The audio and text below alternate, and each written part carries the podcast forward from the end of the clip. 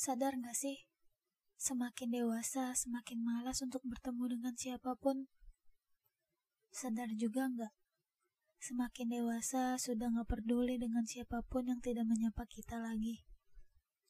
Gini, kadang pertemanan yang kuat itu tidak harus komunikasi 24 jam. Asal sudah bertemu, pasti ngobrol sampai tidak sadar sudah pesan GoFood berkali-kali dan perut mulai begah. A sampai Z, panjang kali lebar. Kereta Bekasi Jakarta Kota saja kalah panjangnya. Pokoknya, gak selesai-selesai deh bahasannya.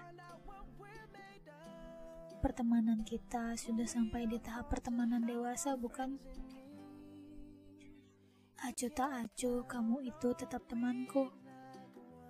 Lihat tak lihat story Instagram juga tetap temanku.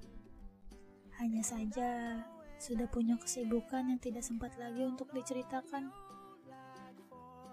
Nanti, kalau bertemu lagi, pakai alarm yuk.